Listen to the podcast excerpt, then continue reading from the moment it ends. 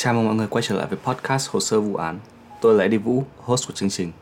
Hồ sơ vụ án sẽ được phát vào mỗi thứ tư hàng tuần trên Spotify, Apple Podcast và các ứng dụng stream podcast khác. Các bạn có thể liên lạc với chương trình qua địa chỉ email hồ sơ vụ án podcast a.gmail.com. Đừng quên đánh giá chương trình, đăng ký và bật nút chuông để không bỏ lỡ số tiếp theo. Hôm nay chúng ta sẽ nói tới vụ án mới xảy ra ở gần đây. Có lẽ nhiều người đã nghe tới rồi. Vụ bạo hành của bé Vân An. Trước khi đến với chi tiết những gì xảy ra với bé Vân An thì chúng ta sẽ bắt đầu với Nguyễn Kim Trung Thái. Nguyễn Kim Trung Thái sinh năm 1985. Trước khi mọi chuyện xảy ra thì Thái giữ chức vụ giám đốc marketing của công ty Era Việt Nam từ tháng 5 năm 2021. Một sàn bất động sản trả phí được đánh giá khá cao về chất lượng. Trước đó, Thái cũng từng làm trong nhiều công ty lớn, có kinh nghiệm dày dặn trong lĩnh vực truyền thông và marketing. Năm 2012, Thái kết hôn với một người phụ nữ có tên là Nguyễn Thị Hạnh. Chị Hạnh được miêu tả là người phụ nữ hiền lành, chịu đựng. Hồi còn đi học, được nhận xét là ngoan và có thành tích học tập khá. Sau khi tốt nghiệp, chị Hạnh ra ngoài làm thì được đồng nghiệp và bạn bè yêu quý. Như nói trên thì chị Hạnh và Thái kết hôn vào năm 2012. Hai người có bé gái lớn là Vân An sinh năm 2013 và một bé trai sinh năm 2016. Gia đình sống khá hạnh phúc, hòa thuận nhưng chỉ trong một thời gian ngắn.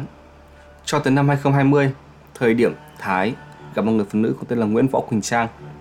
Nguyễn Võ Quỳnh Trang sinh năm 1995, quê ở Gia Lai, từng theo học chuyên ngành báo chí tại một trường đại học cao đẳng trên thành phố Hồ Chí Minh. Từ bạn bè cùng lớp nhận xét là người dễ gần, thân thiện, chan hòa. Trang có vẻ ngoài dễ nhìn, từng xuất hiện trong một MV và từng làm MC trong một chương trình YouTube.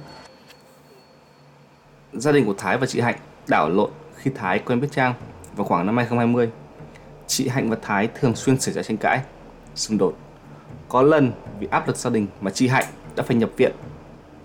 Trong lúc đó thì Thái cùng bố mẹ mình tới gặp bố mẹ chị Hạnh, nói rằng nếu như không giải quyết được mâu thuẫn thì sẽ ly hôn. Thái công khai ngoại tình với Trang, thậm chí còn xin cho Trang công việc ở trong công ty của mình.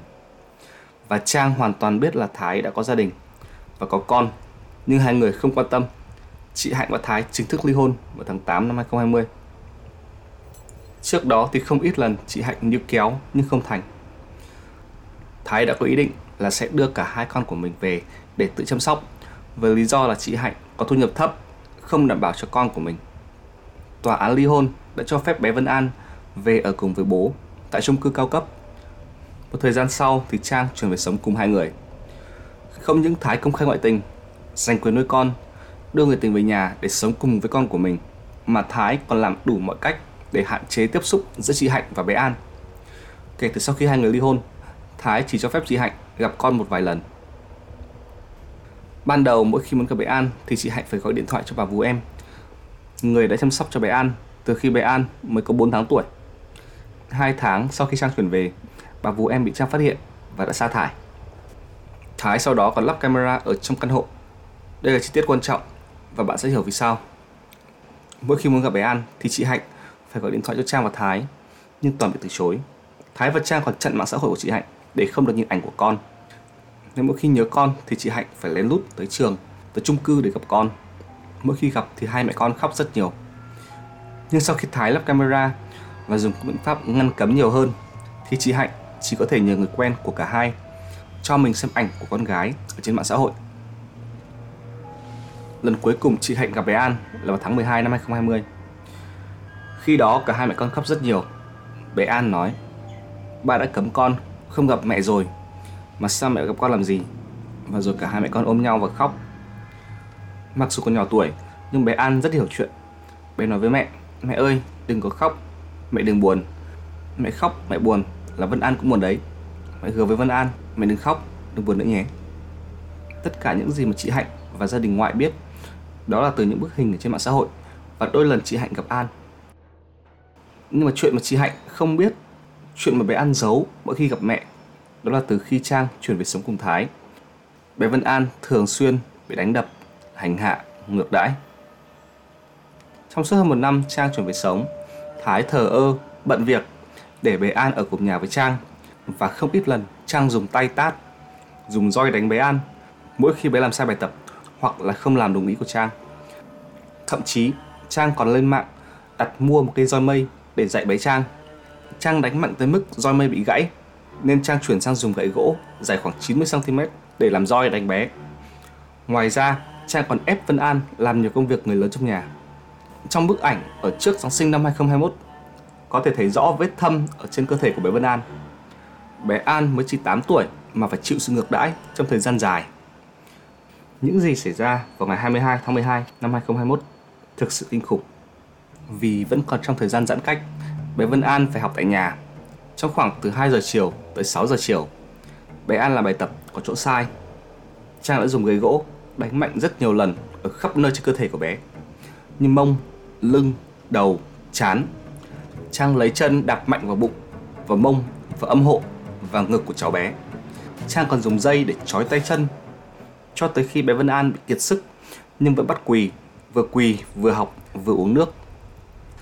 Khi Vân An đang quỳ, Trang dùng tay tát mạnh vào vùng đầu của cháu gái khiến bé Vân An kiệt sức như muốn đổ gục. Chưa dừng lại ở đó, Trang tiếp tục bắt Vân An ngồi vào ghế học. Khi Vân An đang ngồi ghế, Trang dùng chân đạp cho An ngã té và An cố gắng gượng lên để ngồi ghế nhưng không còn chút sức lực để ngồi và cảm thấy vô cùng khó thở. Thấy vậy, Trang đỡ An ngồi lên chiếc giường ở trong nhà, nhưng An không còn sức nên đã ngã té. Sức khỏe lúc này rất yếu. Trang tiếp tục kéo An ngồi dậy thì miệng An trào ra nước. Sau đó An ngã xuống đất, ngất lịm đi. Tất cả những sự việc này kéo dài trong vòng 4 tiếng đồng hồ và Trang tiếp tục hành hạ, tra tấn bé An mặc cho sự van xin thảm thiết của bé An. Cho tới khi bé An ngất đi, Trang mới gọi điện thoại cho Thái. Lúc Thái về nhà là khoảng chiều tối. Thái nói rằng mình đã ôm con gái vào nhà tắm, cho bé nôn và phát hiện trong mũi có thức ăn nên đã hút ra, gọi điện thoại cho xe cấp cứu và nhờ bảo vệ chung cư đi cùng mình đưa con vào viện. Đáng tiếc là bé An đã qua đời trước khi đến viện. Những bức ảnh tử thi của bé Vân An được công bố thì thực sự kinh khủng. Có thể thấy những vết đánh ở trên người bé Vân An to, thâm tím. Khám nghiệm tử thi cho thấy Vân An bị phù nề phổi cấp, trên cơ thể có nhiều vết bầm tím, đầu có vết rách, bị cạo để khâu. Ngoài ra trên đầu còn có một vết sẹo cũ đã mờ. Nách trái, nách phải bị bầm tím, mông bị bầm tím khoảng rộng. Sau khi biết được là Vân An đã qua đời, Thái và Trang nhanh chóng hỏa táng thi thể. Khi nhìn vào thi thể của bé Vân An, thì các bác sĩ bệnh viện Vinmec liên lạc ngay cho cảnh sát và bắt đầu điều tra, tìm hiểu, làm rõ mọi chuyện. Bắt tạm giam với Nguyễn Võ Quỳnh Trang dưới tội danh hành hạ người khác. Điều đáng nói đó là ở trong nhà của Thái còn lắp camera. Nhưng sau khi đưa bé An tới bệnh viện thì Thái đã xóa hết dữ liệu, làm cản trở quá trình điều tra. Những gì xảy ra ở trên là lời khai của Thái và Trang, nhưng có khả năng cả hai đã cùng nhau che giấu chi tiết câu chuyện mặc dù dữ liệu camera được hồi phục. Ngày 27 tháng 12, sau khi biết được con gái của mình qua đời thì chị Hạnh và anh ruột là Nguyễn Quang Vinh tố cáo Thái và Trang có hành vi bạo hành bé An. Lúc này là Trang đã bị tạm giam. Ngày 31 tháng 12, cơ quan cảnh sát điều tra quận Bình Thạnh ra lệnh bắt người khẩn cấp với Nguyễn Trung Kim Thái vì tội che giấu hành vi ngược đại bé An.